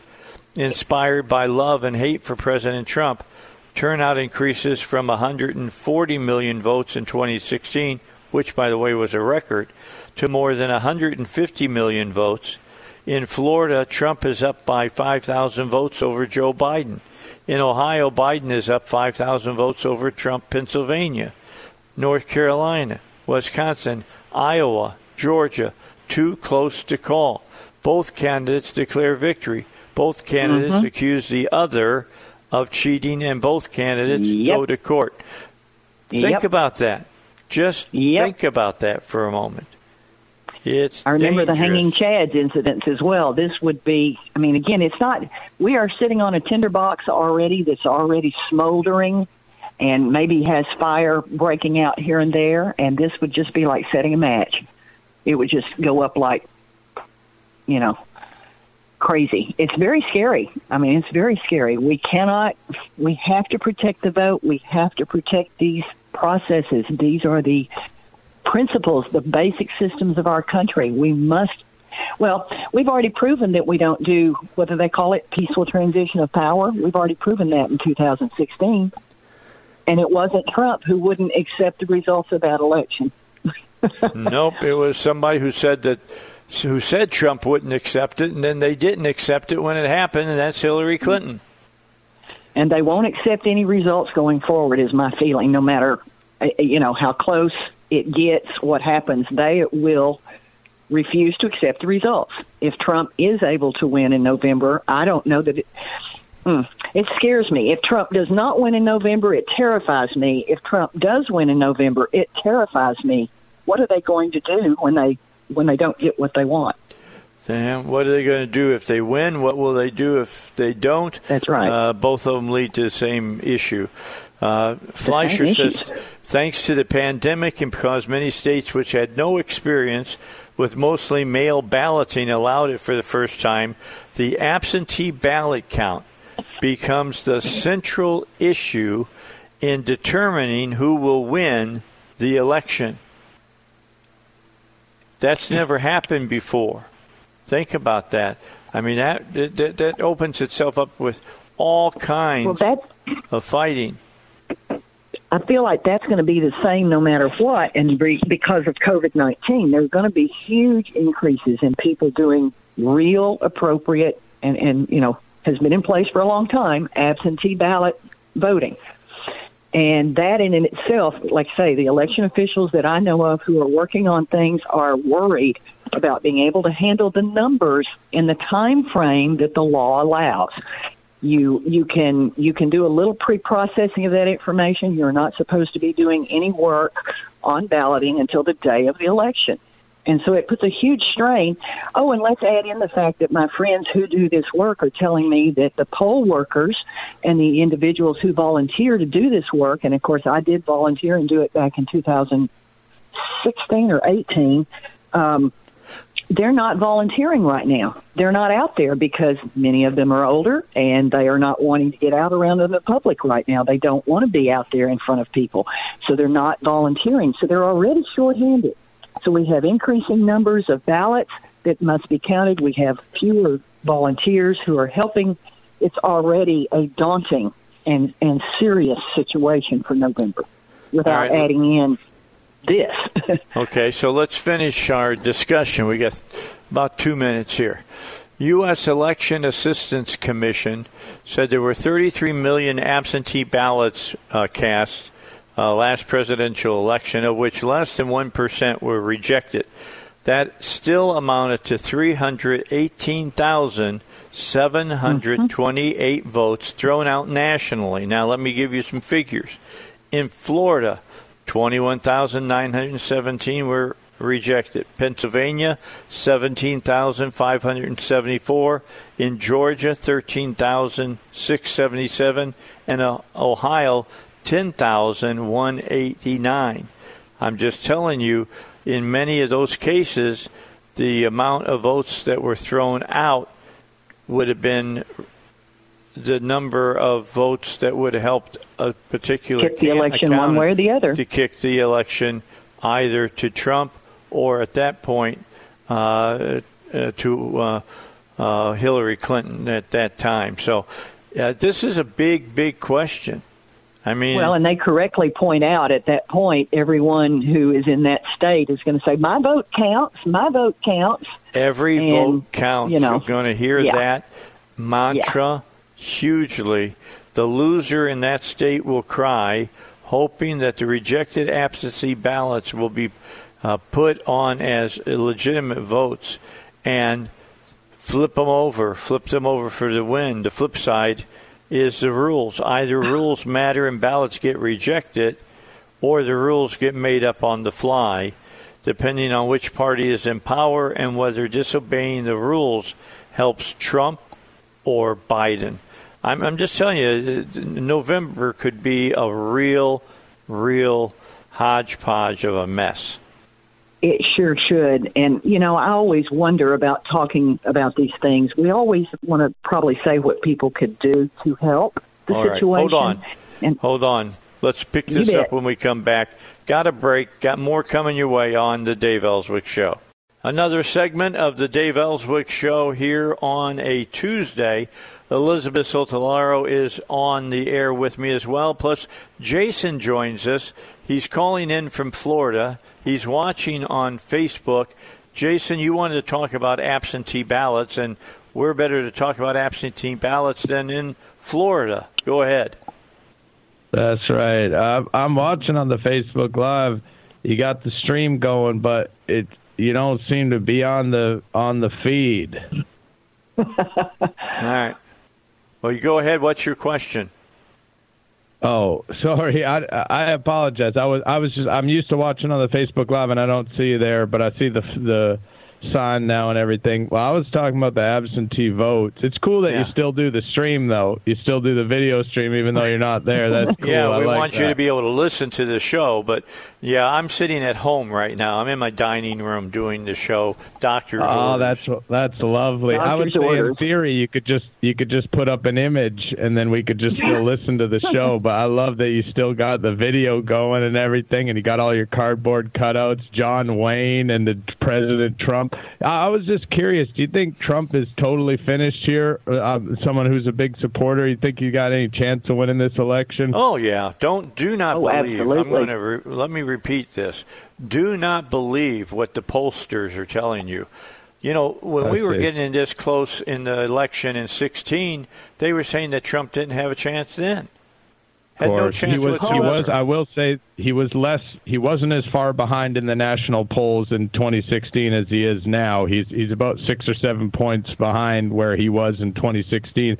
And and I will say it's not so much the polls that I'm paying attention to. It's more his behavior. So it's more his sort of, you know, trying to talking about delaying the election, stuff like that. For me, just judging off of the way he talks. That that is that is somebody who is uh, you know thinking they are going to lose. Otherwise, why would they be interested in delaying an election that's never happened in the history of America? Because he Jason. sees he sees the chain the train wreck that's coming, like we're trying to talk about here. Yeah, Elizabeth, go ahead, jump in. Well, I saw a piece of information that basically commented on that very thing. And, of course, Trump says what he says a lot of times on Twitter. It's like the laser pointer with your cats. You know, the cats, meaning the media, just chase over there, and then he's able to do something over here. He apparently has told someone, I saw this on social media, who knows, makes sense to me. He says, that was my way of getting the media to start talking about the issue of mail-in voting. We've got to have so the you, conversation. You'll, We've got to make it obvious. That, you'll believe anything that he says, right? You've just you've totally just bought into it now. It seems to me you're literally citing, I don't know, something I maybe saw on social media. That that that's your whole. I mean, this is really getting to a sad level. I, I hope does your family sp- still speak with you? Is it is it a situation where they've given up, or are you still going to have somewhere to go after twenty twenty?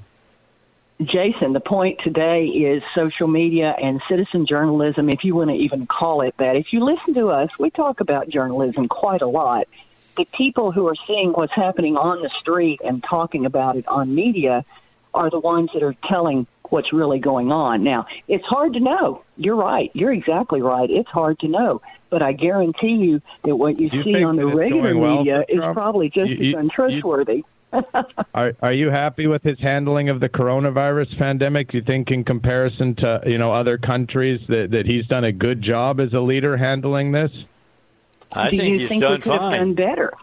Yeah, you guys are pathetic. You guys are pathetic, and I hope that at some point you'll wake up before you die, but I doubt no, it. I hope that I hope that you day. quit drinking the Kool-Aid from the uh, the left-leaning press. It's very mirror, obvious. Steve, that's a mirror. It's very You're obvious. Projecting. You've done that. No, I'm looking. Uh, I'm not projecting. Sir. You project. You You're projecting you on me your thoughts. Let him go. All right, that's that's good enough. He gets on. That was an interesting caller. Yeah. yeah, he didn't really want to talk about absentee ballots no. at all. He didn't have a word about so. absentee ballots. Bottom line, he's a Trump hater. Very obvious. So it sort take of that, sounded like it. Uh, let my let my listeners take that as they will. I uh, I take it for what it is. Nothing, nothing at all.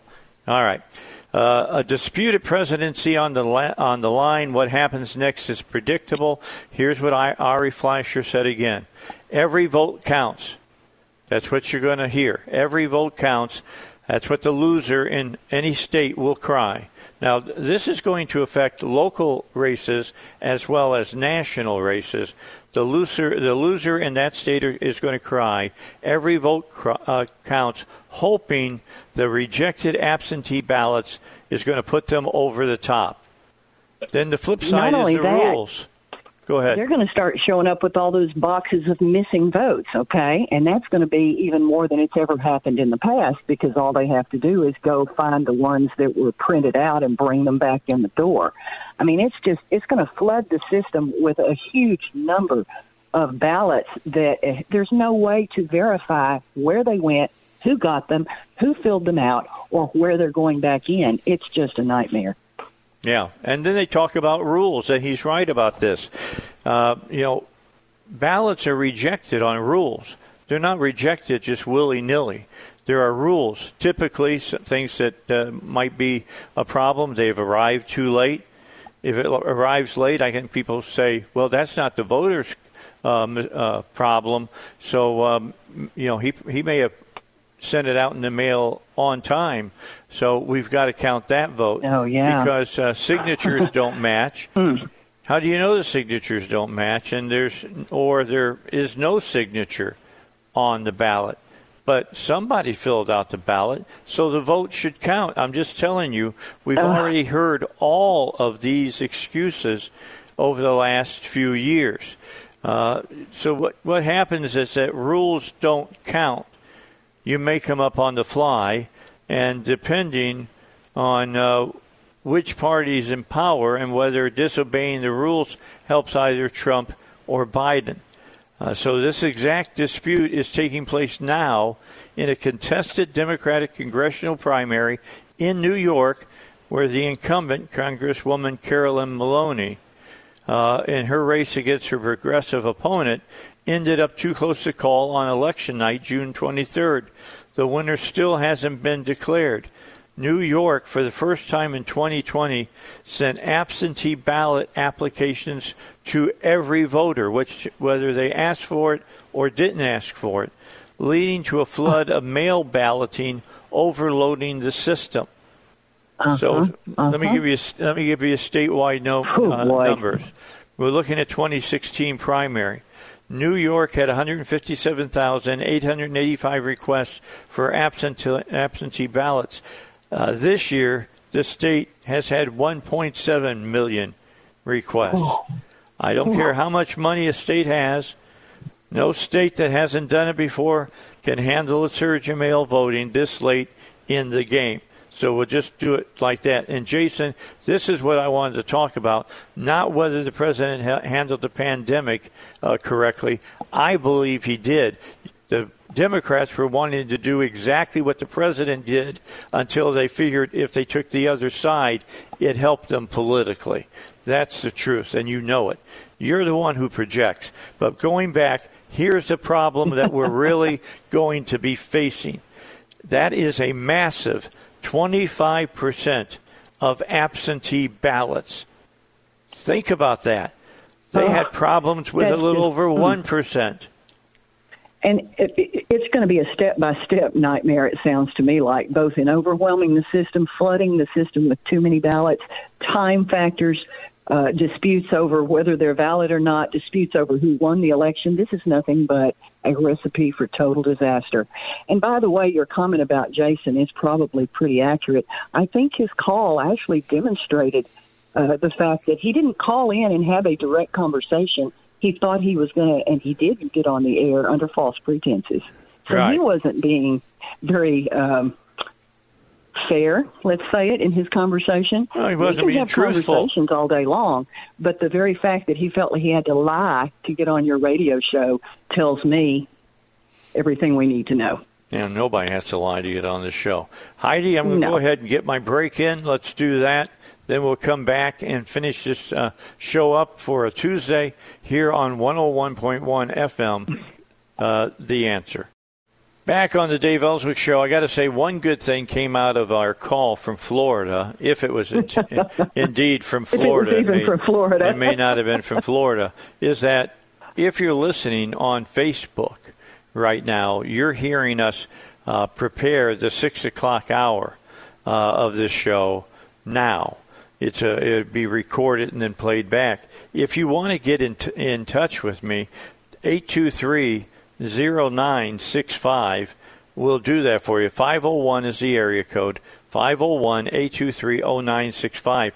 And I let, by the way, Jason, I let anybody on, uh, whether they agree or disagree with me uh, here on the show. You don't have to lie like you did to get on the show. We only ask questions about topics so that we hope that you will stay on the topic, because that's what we do on this show. I try to make sure we stay on topic. It could be that you don't think there's anything wrong with mail-in ballots. I'll take your call. We'll talk about that and about some of the problems that there is with mail-in ballots. Uh, the other thing that I've been talking about now for several weeks, and that is the left eats the left. And that's been going on now for quite some time. We have the cancel culture attacking Disney now because they've got Hamilton on it. You got the cancel culture uh, going after ha- uh, Halle Berry because she's going to play a trans uh, transsexual uh, man, and she's not oh, a Ellen. transsexual. You got Ellen DeGeneres, who on on television acts real nice, but behind the scenes, maybe she's not as nice, and so the left attacks her about that. Here's the key. The only person that won't attack another person on, on the left is the lefty that believes as long as nobody's going to attack them, they're right. And, that, and that's the way they they stand. I bring all this up because Mayor Jacob Fry, Uh, the guy that looks like, uh, uh, oh, what was it, Michael uh, Michael J. Fox when he was in uh, Back to the Future, looks like a kid. Uh, the Minneapolis Democrat faced sharp criticism over his handling of the George Floyd riots in June. Yesterday, he placed much of the blame on the governor, another Democrat, for failing to act quickly on early requests from the city for state intervention. So here you go. You got a Democrat saying, hey, I tried to do it this way, the right way, but the Democrat that's sitting in the governor's office jumped over me. So you got the left attacking the left here. It's very interesting. What do you think? Well, I mean, that's exactly what they do. Again, they are just lashing out at anything and anybody.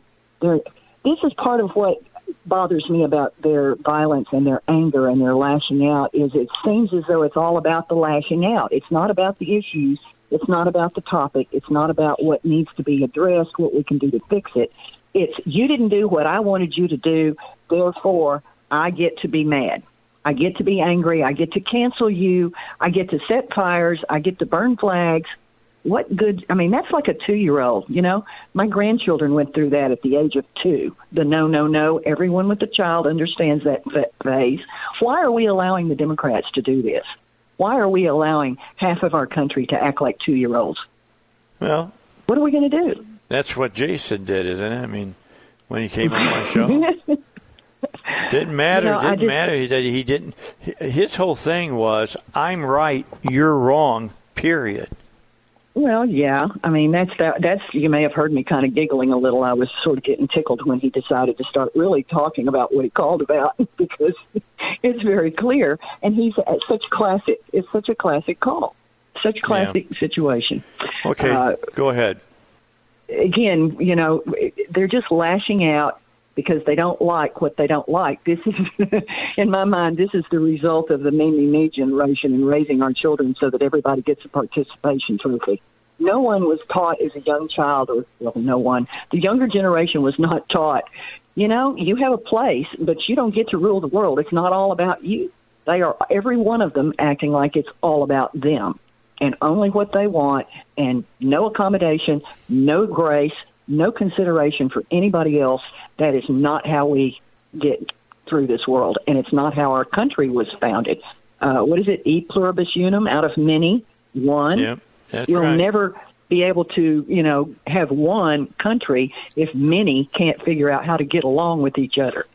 And, I mean, well, that's the that's basics true. of it. That's true as well. I mean, we've talked about it uh, until our, our faces have turned blue, and and that is – our country is so polarized right now. And let me go back to say again, Marshall yes. McLuhan said this was going to happen back in the sixties. Uh, and, Jason, if you're still listening, probably not. But if you're still, I'm sure he's if, not. you're, if you're still listening, you might want to read Marshall McLuhan so that you'll understand why we've become so tribal uh, in our country.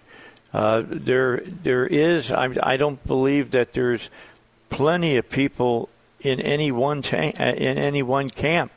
Uh, the left is attacking attacking the left. Some rights are attacking the right. The right attacks the left. The left attacks the right. There's no, there's no way of looking for an area that you can discuss things and come to a decision, uh, basically. Sometimes Congress is able to do that, but not recently. Well, you're certainly not able to do it right now about the stimulus package. We're having troubles in that regard, aren't we? oh, which, Lord. Which means the, the president is going to have to do what the president wants to do. That's what it means. Well, that's part of the job of being a president. And again, Trump is your president. He was elected by the people through the Electoral College, through the process that we use in our country. Back to the basics. If you don't like the process, go change it. But that's what happened, and he is the president. He does have the job. He has the authority. He will do what he needs to do. Yeah, now, think about what you just said, Elizabeth, because part two of our argument about uh, mail-in ballots would be people don't hold to the rules. The left didn't hold to the rules in twenty sixteen when we yeah. started mentioning he won in the uh, Electoral College, which is the way that you win an election for president in in this uh, country. They said, but that's not fair. Let's do the yeah. rules so that the guy who gets the most votes wins. That's their it's argument. The same old, me, me, me. I didn't get what I want, so I want it my way. You know, and that's not fair. But I always want to mention, and I don't know if this we, we got this out earlier or not, I want to mention when we're talking about all these things, there's always something somebody can do. You can always do something to try to help the situation. In this case, one of the things that you can do, if you're concerned about these situations with our November elections, you need to go to your local election officials and volunteer. Tell them you would like to help work in the polls, you'd like yeah, to help be a poll worker. Ballots. Verify ballots, be a poll worker. They desperately need the help, and the more eyes that we have on that process, the more involved the people are. And, of course, you know that's one of my soapbox issues. Be involved. Be involved. Half the battle is showing up, being present. I hate to say it this way, being present in the room. Right now you got to put on a mask to do that maybe, or at least go volunteer. There are things you can do to help the situation. Don't sit at home and wring your hands. Get busy. We have to get busy.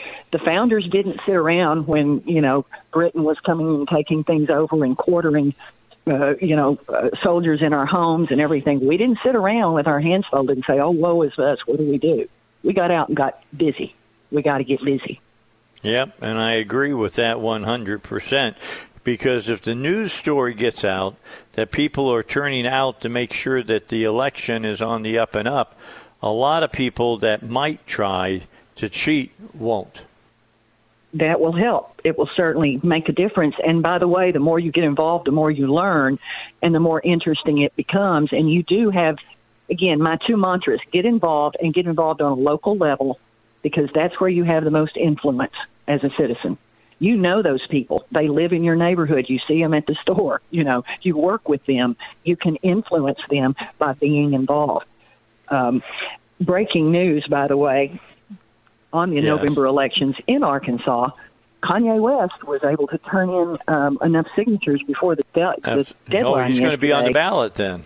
Well, they've got to verify the signatures. You know, it's always that. But he turned in his required one thousand signatures, and so we may see Kanye, Kanye West on the ballot in November in Arkansas. That's interesting. He has a vice presidential candidate, a biblical life coach. Her name is Michelle Tidball, and supposedly uh, that's his running mate, and was the that that was the same ticket that they filed in Missouri last week. He has he has uh, managed to make it. Well, he's trying. They still have to verify signatures, you know. But uh, Kanye, let's see, West Tidball, West Tidball is that uh, is that team. All right, let me jump in here and finish one thing up, and I do it for Jason's sake because Jason needs to hear some truth. Uh, Sanjay Gupta, the doctor that you see on C N N, claimed Monday night that the president had deliberately minimized the COVID nineteen pandemic by not testing. However, Johns Hopkins University in Medicine says the U S, quote, has conducted more COVID nineteen tests than any other country. So your question, Jason, do you think the United States is taking on COVID as good as all the other uh, countries? Uh, yeah, I think that we have done better, and I can rest on facts like this. All right, Elizabeth, thanks for being on the show. Appreciate you. Jason, we love you, brother. We love you, brother. Just put away the Kool-Aid, and I'll see everybody tomorrow morning at six a.m. here on the Dave Elswick Show.